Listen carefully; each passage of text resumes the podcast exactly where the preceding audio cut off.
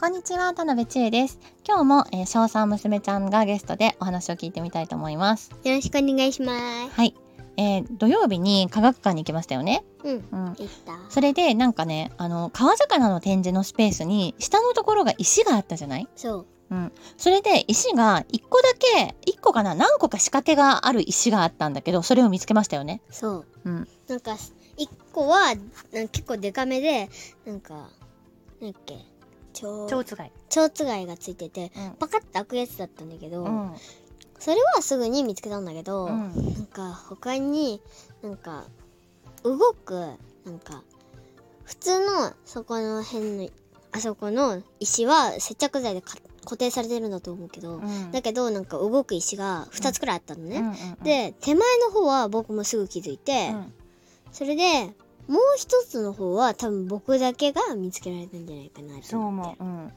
お母さんさ、そこの椅子、ま、その展示の椅子、前にあった椅子に座って休憩してて、1時間ぐらい座ってたんだけど、奥の石が動くの見つけたのは、あの、妹ちゃんだけでしたよ。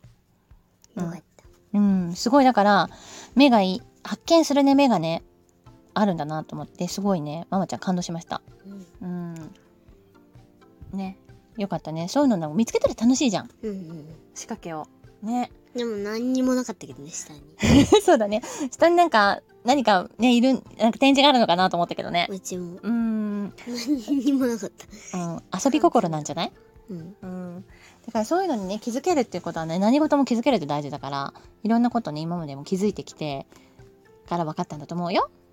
頭がいいなと思いました。うん うん。ね、あの、いいと思います。うんはい。それはすごかったって話。で、あの、お母さんがすごく嬉しかったって話。なんです。はい。